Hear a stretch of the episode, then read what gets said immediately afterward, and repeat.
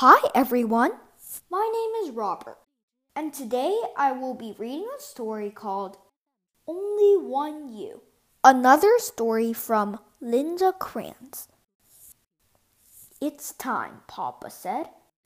I think it is, Mama agreed. Time for what? Adri asked. Papa's voice softened. To share some wisdom. Always be on the lookout for a new friend. Look for beauty wherever you are and keep the memory of it with you. Blend in when you need to. Stand out when you have the chance. Find your own way. You don't have to follow the crowd. Know when to speak. Know when to listen.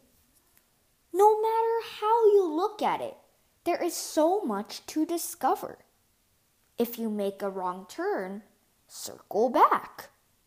If something gets in your way, move around it.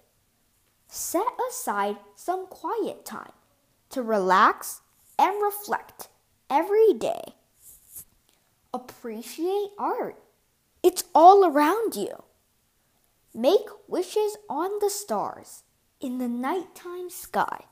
Thank you for listening, Mama said. We hope you will remember. Papa winked and whispered, We know this is a lot for you to think about. Adri did a backward somersault and smiled. He was excited to go out in the world with what he had just learned. Wait for me, he shouted to his friends. Before he swam away, he turned back to his parents and said, I will remember.